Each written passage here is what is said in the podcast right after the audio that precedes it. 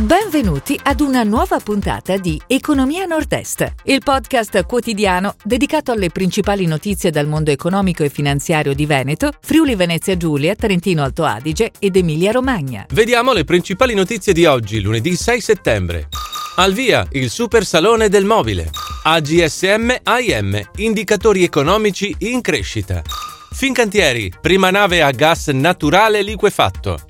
Caltagirone sale a 5,8% di Generali. Banca Consulia accetta l'offerta vincolante di Banca Finit. Cibus chiude l'edizione della ripresa con successo. Friuli Venezia Giulia, oltre 5 milioni per unità abitative ad uso turistico. Al via il Super Salone del Mobile. È iniziata ieri con successo oltre le aspettative e rimarrà aperto fino al 10 settembre in Fiera Milano Ro e il Fuori Salone in centro città, l'importante kermesse dedicata all'arredamento Made in Italy. Sono 425 le aziende del design che prendono parte al format innovativo proposto dall'architetto Stefano Boeri. AGSM AIM Indicatori economici in crescita. Il consiglio di amministrazione della nuova multi-utility di Verona e Vicenza ha approvato i conti del primo settembre. I ricavi consolidati si attestano a 704,9 milioni di euro, in significativo aumento. Il margine operativo lordo è cresciuto del 25% attestandosi a 71,2 milioni di euro. L'utile netto è più che raddoppiato a 22,1 milioni.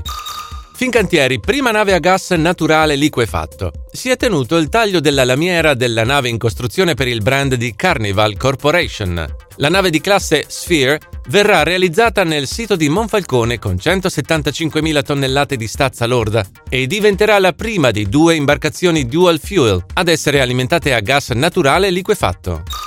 Caltagirone sale a 5,8% di Generali. L'immobiliarista romano riprende ad acquistare azioni delle assicurazioni triestine salendo così al 5,8% del capitale. Si tratta di 3,2 milioni di azioni per un esborso complessivo di circa 55 milioni di euro. Banca Consulia accetta l'offerta vincolante di Banca Finit. L'operazione consentirà all'Istituto Trevigiano, presieduto da Enrico Marchi, di integrare nel gruppo le attività di private banking e wealth management, che vanno ad aggiungersi all'attuale offerta nei settori del corporate and investment banking, dell'asset management e degli NPL. Cibus chiude l'edizione della ripresa con successo. 2.000 aziende espositrici, quasi 40.000 visitatori, di cui 2.000 dall'estero. Sono i numeri della ventesima edizione di Cibus, che ha vinto la sfida lanciando il segnale della ripartenza in presenza dei grandi appuntamenti fieristici internazionali. Gli organizzatori lavorano già ad un'edizione record per il 2022. Friuli Venezia Giulia oltre 5 milioni per unità abitative e turistiche. La regione autonoma ha stanziato fondi a sostegno dei proprietari delle unità abitative ammobiliate ad uso turistico.